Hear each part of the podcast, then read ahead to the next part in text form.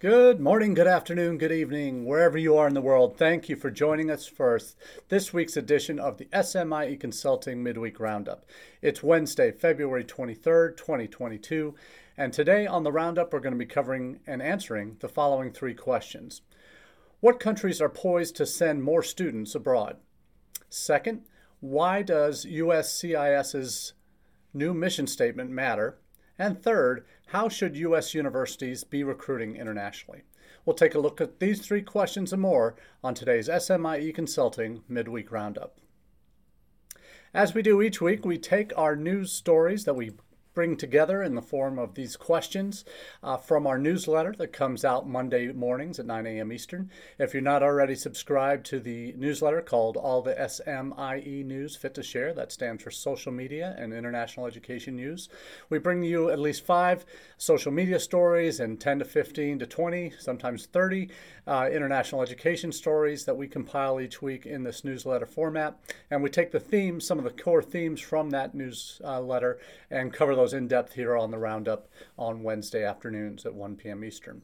So uh, if you haven't already subscribed, I'm dropping a link to the most recent edition of this week's newsletter, as well as uh, the, the, subscribe page on our SMIE Consulting webpage. That's smieconsulting.org slash subscribe. So let's get started with our first question of the day. First up, what countries are poised to send more students abroad? Uh, and this is an interesting one, and one that you will find a number of answers. Uh, we've covered in, the, in recent days.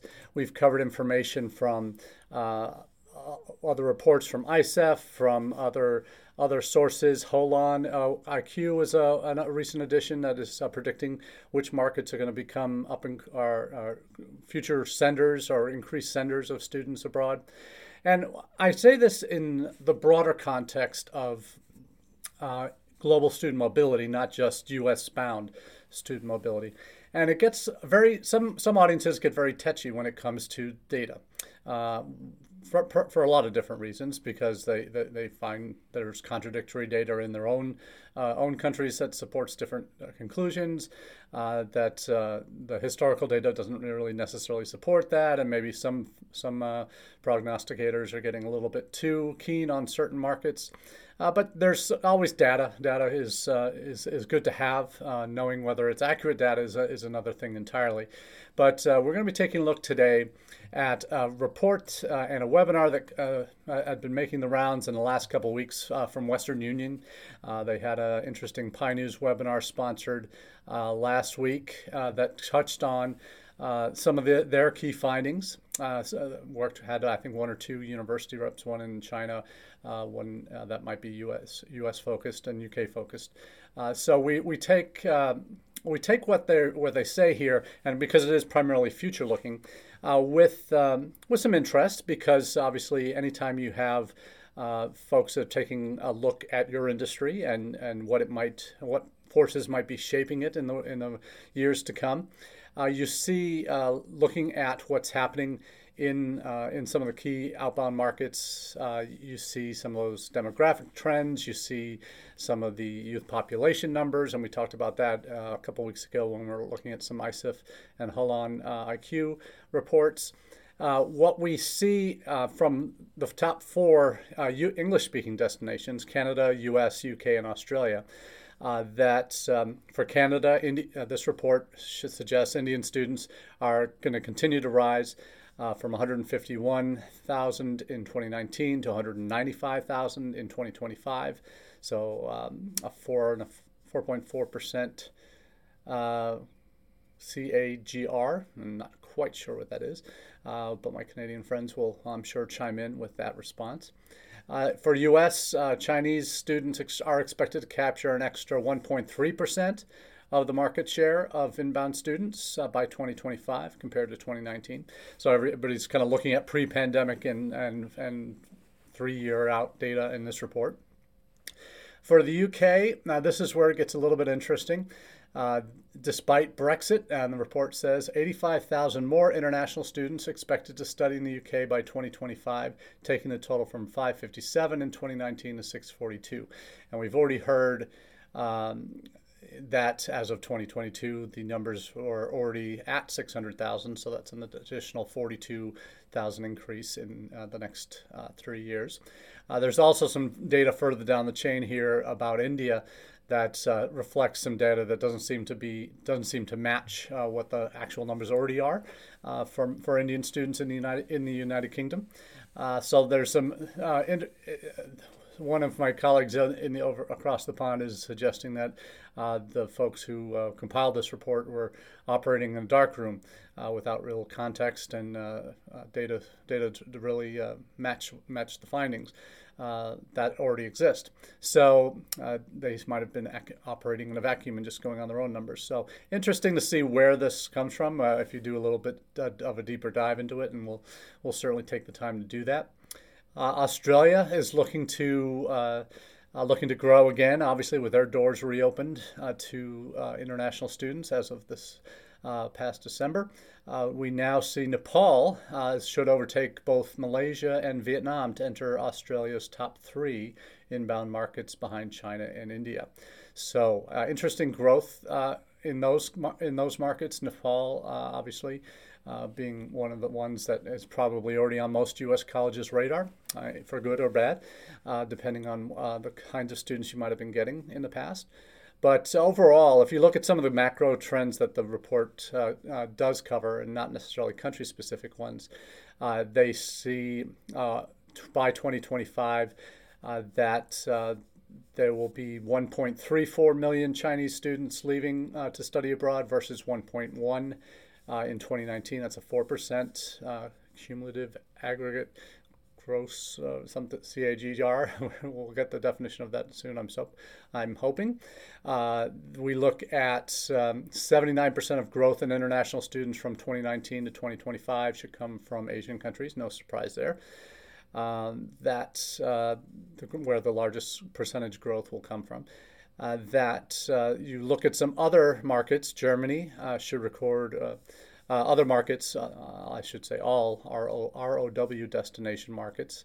Not sure what that one is either, but suggests that Germany and others should record a 40% market share versus 35 in 2019.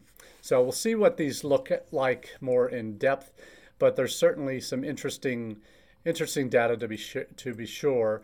Uh, one of the charts uh, that they have here that is uh, rather interesting, if you look at it a little bit um, more closely, it shows uh, some uh, real interesting uh, looks at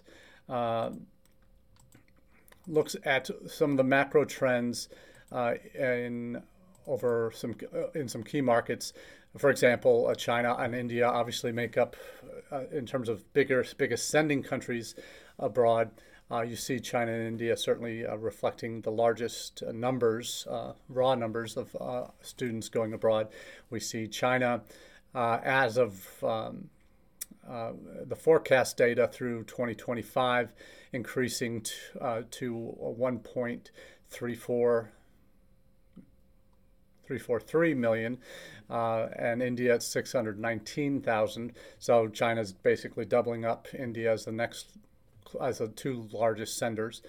Uh, but that's with significant growth from India. I mean, just looking at those numbers from 2015 to 2025, that decade of growth, five years of, of data we have versus uh, five years of uh, predictive data, they're anticipating uh, in that 10 year span from 2015, Indian students studying abroad was about 257,000 students, and they're uh, expecting that to more than double in the next uh, five years uh, over the over that 10 year span, I should say.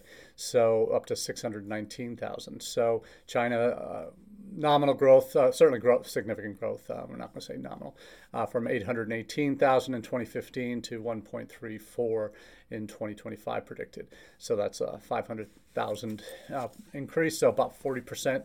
Uh, now 60% growth there. Uh, so, but not not as nearly as at the pace uh, of India. But interesting to see uh, that currently, or as of five years ago, uh, we were seven years ago now, we were looking at um, Germany as the number three uh, country at 117,000.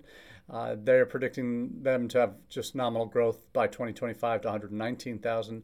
Vietnam, however, jumping up from 11th in 2015 of 68,000 up to 164,000, so uh, more than doubling there as well in that 10 year span. So we'll see where it goes here. Uh, I think there's uh, some of this data here is, uh, is particularly uh, not quite sure, and I'd have to uh, dig a lot, quite a bit deeper. It says that they're getting their data from Australia, Australian Trade and Investment Company, HESA for the UK, IIE for the US, UNESCO, Oxford Economics, and Western Union Business Solutions from December 2021. So interesting where that data is coming from, but uh, you see some interesting. Uh, interesting things here uh, that China, as an overall share of the outbound student market, is going to reach 28.8 uh, percent uh, in that uh, by in in the next three years. So it's uh, it's it's on on on path, on on a path to uh, continue to to dominate as it has in most countries, um, most Western countries, uh, the UK, Australia, US. They're anywhere from uh, 30 to 40 percent of the enrolled international students in those countries. So um, no no surprise that they're going to continue to dominate on the outbound side with just some uh, with some uh, 1.4 or 4 percent growth in the next three or four years. Uh, so there's actually fairly for, for, the first maybe half of the report. Uh, we see some decent data in here from UNESCO and some other things that do look at uh, where uh, what the, what some of the economic variables that they they're taking in to forecast uh, these international student flows. Uh, I'm not taking this as gospel. I'm just putting it out there as one other uh, set of data that you might want to have a look at. Maybe it'll have some data on some countries that you aren't already considering, and it might be worth your your uh, worth a deeper look if you haven't already gotten some interesting interesting uh, if you haven't already gotten some student flows from these countries to maybe ones where you, you start exploring a little bit more what that might look like for you. So that's what we have from uh, the first story what countries are poised to send more students abroad. Uh, Vietnam, Nepal, uh, and India and China are obviously going to continue to send uh, significant numbers abroad. Uh, that's no no surprise there. And some some of the countries further down the chain uh, Saudi Arabia, obviously, we've seen a big drop off since 2015, uh, but there's a potential chance of a resurgence that we don't necessarily see captured in this Western Union data. So we'll look at what uh, what's to come uh, with that. Uh, some of that data uh, is certainly doesn't match some of the historical data we have in the U.S. and UK and current data even. So we'll we'll look at that with a little bit more of a fine tooth comb moving forward for sure. But uh, always a good topic to revisit every so often uh, in terms of what are some of the new and up, up and coming markets, but also some of those current markets that are poised to grow even bigger. And that's uh, certainly something you want to know and be prepared to uh, make the case for or against why you want to go. Uh, recruiting in certain certain areas, uh, certain parts of the world, certain major markets, uh, we will take a look at that uh, on a regular basis here on the Roundup because that's the kind of information that uh, you, you need. You need to know where the, what the data is out there and what's uh, in terms of predictive models for uh, some of the up and coming markets, and we'll be sure to keep you posted on those. Moving on to our next question.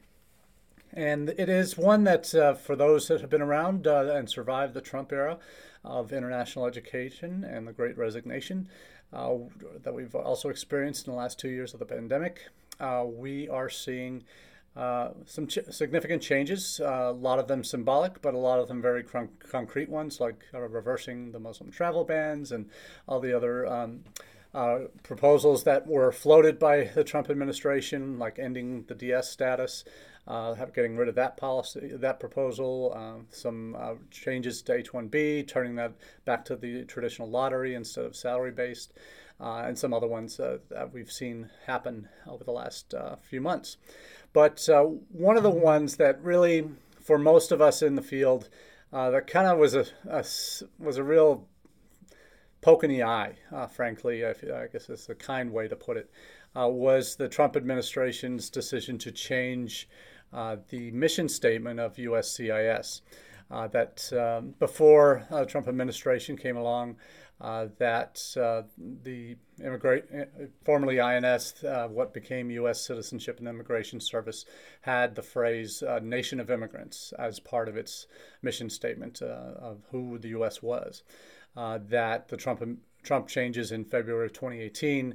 Uh, this is from a CNN Politics article. Uh, tor- took a more hardline approach with the statement that emph- emphasized safeguarding its integrity and securing the homeland, and really not showing any welcome mat whatsoever uh, for uh, for for giving hope to immigrants and international students and other uh, visitors to the United States that we were a welcoming destination. Uh, and certainly no surprise to anyone who's worked in international ed uh, as to what the response was to that. Uh, the American Immigration Lawyers Association at the time called it an insidious attempt by the Trump administration to diminish the valuable contributions that immigrants have made to the United States. No, no doubt that would be the case in our in our respect from our perspective too in international education. So uh, what you have seen um, the uh, the change has been made to uh, to under the Biden administration, the agency is now taking a different approach, using words like welcome and respect, as well as shortening the length of the statement, which was quite quite wordy. And uh, the new mission statement uh, reads as follows USCIS upholds America's promise as a nation of welcome and possibility with fairness, integrity, and respect for all we serve. And I think that that really speaks to the heart of who America is uh, and who we want to be. It's, it's aspirational too. We've, we're coming out of a period of two years of pandemic and four years of a of an previous administration that was anything but those things, uh, welcoming and um, respect for all and possibilities and fairness and all of these things. So when it comes to uh, immigrants and international education, certainly had, uh, has suffered quite a bit, and to have this new mission statement reflect what we in international education truly believe in our hearts is why we do what we do and why we want to promote our institutions to students abroad uh, to come here and study and be on our campuses and experience uh, American culture and what this country has to offer, and to experience the range of cultures that are already here and that have made up uh, th- this country and made it uh, into the incredible op- land of opportunity it has always been. And as an immigrant uh, who came to the U.S. Uh, at age five, uh, was an L2 um, intra-company transfer dependent um, when my dad's company transferred him from London to uh, St. Louis, Missouri, where I grew up. And our family came here. Why did we come? I've had this conversation many times over the years with my dad. It's it was a, for a better opportunity for his family, uh, for us, and to uh, ha- come to a country that allowed uh, his sons and his daughter to pursue whatever educational dreams they chose uh, that uh, and to do so uh, where we wanted, when we wanted, and in whatever field we wanted to study. And he would support us. He, my mother supported us throughout all of it. And that is what we would all hope for. Um, and that out of our, our, country that we love. Um, sometimes we don't like it so much, but we still love our country at its heart. And I think this mission statement reflects the true heart of America. Uh, and when I when I talk about this this topic a lot, and well, it's just a mission statement. People ask, well, why would you spend spend spend that time on it? And it's sometimes these kind of symbolic um, gestures have significant res- resonance, uh, both in positive and negative ways. Uh, they were certainly negative, uh, and sy- symbolic in, in, in, in, terms of how, when the Trump administration made that change away from a nation of immigrants to uh, strengthening the homeland. Uh, that it's uh, it takes it, that that affects people, affects people's impressions of of your country. Uh, of uh, people who might want to come here. It affects their impressions of the country. Well, do they really want us there? Uh, and yes, they're just words. They're words on a page, but words matter. And how we talk about ourselves uh, has changed uh, in in the last few years uh, as a country in going through the different um, uh, different administrations and uh, their uh, very different perspectives these administ- last two administrations have had on those from outside who want to be here and want to have a piece of the American pie and what that means.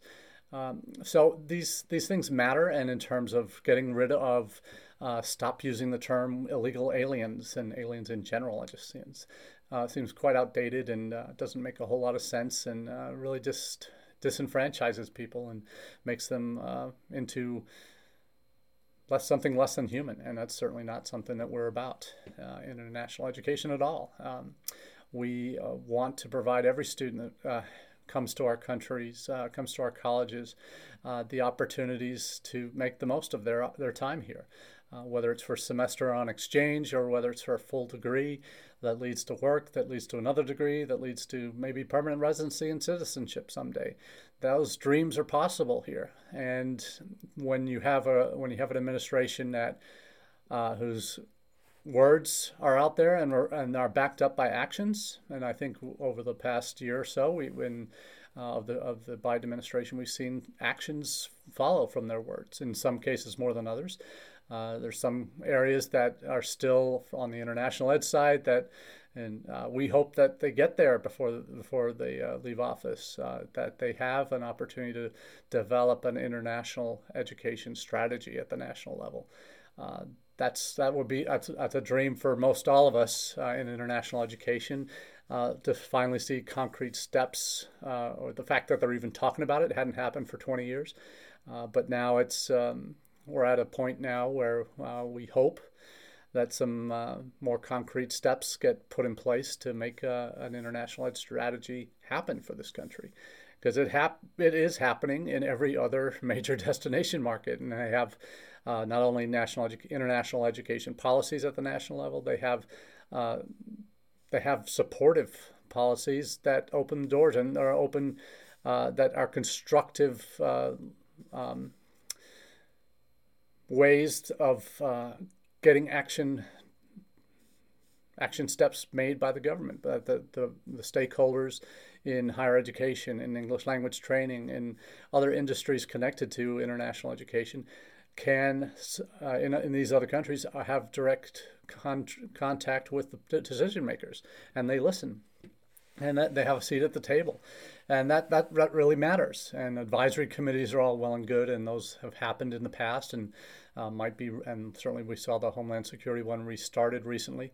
Uh, we hope that continues, but there's not necessarily um, something that we can all say definitively, yes, we're moving in the, in, uh, in a concrete direction toward an international ed strategy. We're not there yet, and it may be years before we get there. But let's start having that conversation. Those very real conversations that we need to to move our country in the right direction when it comes to uh, competing with our peers, because that's uh, that's uh, the, the global marketplace for international students has not gotten less competitive. It's gotten more crowded.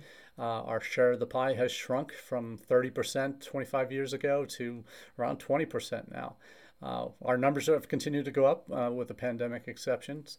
Uh, that um, we will still be we'll be back over a million students in the next year or so, uh, and continue in our upward trajectory. But we can't uh, assume we're going to get there on our own, on our own merits. Uh, we need government to support us and help us get there, and to have policies that make it easier for students to come here and to stay here. That the serious students, the funded students that can that have from institutional or personal sources their own ability to pay their bills. We need the support for, in order to make that happen. Policies that make that happen and supportive policies once they're here as well uh, in terms of work post-study work we always talk about that and certainly the stem opt uh, expansion of majors uh, is a big plus and uh, will continue to be. Uh, but there, there's some obvious. There's always going to be things that could be improved. We talk about adding health-related majors uh, into more of the STEM fields. Surprising that they're they're scientific. why aren't those? Uh, biology and hard hard sciences and uh, are, are not too distant cousins from the health sciences. So why aren't they health sciences included in STEM? That's a very very important conversation I think that needs to happen uh, and to continue the uh, positive imp- impression post-study work uh, has for, for international students coming to the U.S. Uh, and, and, and certainly making F1 dual intent. We've talked about that before. That's something that the uh, NAFSA's uh, recommendations have, have been leading up to that. Uh, Biden administration hasn't proposed anything yet with that language in bills, but that might not be in this in this first term. Uh, if, if, they get a second term, who knows? Um, but there's certainly a lot that um, we're starting to see um, words put in place uh, that matter uh, and signify a change in direction, positive changes in direction for international education, and ones that we can certainly use. And this is the this is the, this is the important thing. When this these kinds of positive changes happen, what's wrong with sending a quick message out to your database and say, hey, your stu- prospective students and parents, and say, hey, our country, we may we've had our our, our share of uh, share of troubles in the past recent past, but our country recognizes your value uh, to us and that we are upholding our promise as a nation of, wel- of welcome and possibility with fairness, integrity, and respect for all we serve. Send a message out to your prospective student audiences that announces this change and lets them know that hey we're back. And uh, we're sorry for some of the things that might have been said and done in the past but we're back and we want you here. And uh, our government's stepping up and showing that they want you here too. So let's make that happen. Uh, and it's a, it's a quick it doesn't have to be anything long and thought out but put it out on your social put it out in a, a quick email out to your database of uh, changes on the u.s government front that are, are welcome ones for prospective international students and their parents. Can't hurt so that's question two. Let's finish up today with question three, and it's a meaty one. It's a it's a meaty one, but that we're not going to go too overboard with it. Uh, it is it is a IEA week in international education world, and many of my colleagues are are busy in New Orleans, uh, getting together and reconnecting uh, for the first time in a couple years for AIEA colleagues, uh, getting together and uh, uh, with conference presentations and all the all the associated events surrounding those conferences. And I certainly wish you all uh, nothing but the best for your time in New Orleans this week. But let's talk about this question: How you should U.S. universities be recruiting internationally? And the this theme is actually comes out of an AI recent or um, recently released uh, 22, 2022 must read uh, AIE's Handbook of International Education uh, that uh, AIE just per, just released in the last couple of weeks. It's um, second edition of this book. Uh, and it is uh, available. Uh, folks at Intead have done a nice three quick takeaways that I'll touch on here. it's certainly one that I think um, there are a lot of great publications. NAFSA certainly has a great range of publications for international education. But uh, this one is, is particularly strong. And again, it's an AIEA publication, Handbook of International Education. And uh, I'll be covering here the three takeaways that the Intead folks have identified from this book that are takeaways for student recruitment. Uh, the first takeaway is the U.S. remains a strong preference for students globally, but the competition is tightening. Just what we were talking about earlier. It's a it's an increasingly competitive marketplace for international student interest. So. Uh, that we are a strong preference, uh, but our tuition is, re- is reliably high um, financial aid is reliably low. Uh, and the road to finding in-country work after graduation is difficult. This is from the from the Intead folks. Not necessarily true elsewhere, where tuition is often lower and the path to employment clearer. So many headwinds for the United States in this respect. Uh, Germany, uh, for example, uh, higher education, national priority. Government is keen to use institutions to train employable person, personnel in science, engineering, and health-related programs. Uh, this is uh, this is from the Intead article again. As an extension, Germany makes it relatively easy for international students to stay and work after they graduate, so much so that over 80% of international applicants to German universities are motivated by in country career prospects. Further, a growing number of the country's graduate level programs are now offering, offered in English, making Germany that much more interesting to prospective Anglophile, Anglophone students. And tuition is uh, is, is important there too, because uh, I've had colleagues at other uh, UK universities talking about uh, uh, how Germany's uh, their tuition prices are so much lower.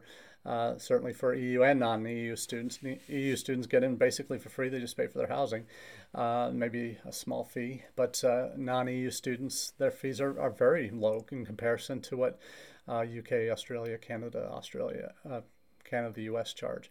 Uh, so uh, in the UK, so what we see uh, that's uh, that we're, we are we are expensive in the US, and we've got to show quality and outcomes for uh, what we charge. And uh, compared to other countries that might not have great as great of reputations, but making pathways much smoother and uh, to that lead to work uh, a lot a lot easier to access. So let's take some some cues from some of these countries that are doing it right.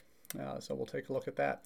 Uh, second up, uh, second takeaway from the Intead folks from the AIEA report uh, commission based agents are now business as usual for many universities. And this is true. Uh, it is one thing that is probably the greatest change in international education over the last 15 years has been the adoption, uh, accelerated adoption of working with educational commission based agents as part of recruitment strategies uh, where back in the noughties, it was probably mid noughties, maybe a third uh, of U.S. Uh, institutions would admit to using agents.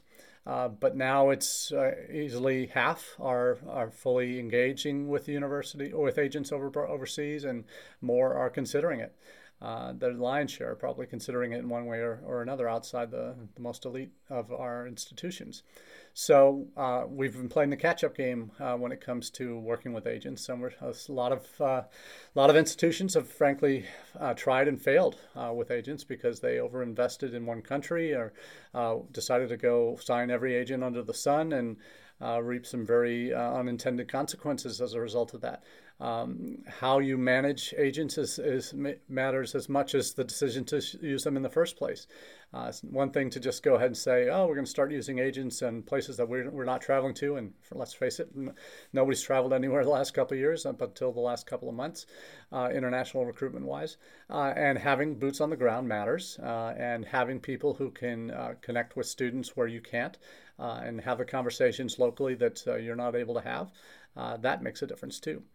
So, uh, the third takeaway is diversity is a long game for international recruitment. And we've talked about this many times about how you plan uh, your recruitment and how much time, money, and capital you're investing in, in certain markets. Uh, because if you're already 40% Chinese, do you really need to be taking four, two extra trips there every year over above, over and above what you're already doing, or can you redirect some of those resources into some more uh, up and coming markets uh, in other other areas of the world that you don't have representation from yet in as significant numbers?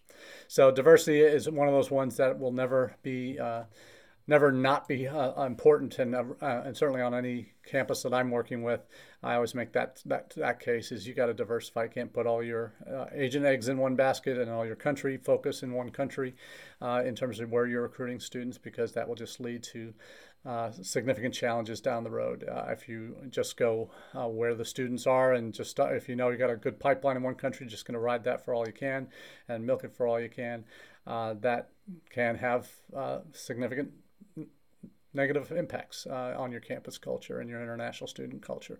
So, uh, some very important lessons uh, to be learned and good, excellent takeaways as, as defined from the uh, Intead folks. So, kudos to them for bringing them up. That's all we have for you this week on the midweek roundup. I appreciate you all sticking with us uh, through this, and uh, we're looking forward to continuing conversations with you in the weeks and months to come. So, until next time, have a great day.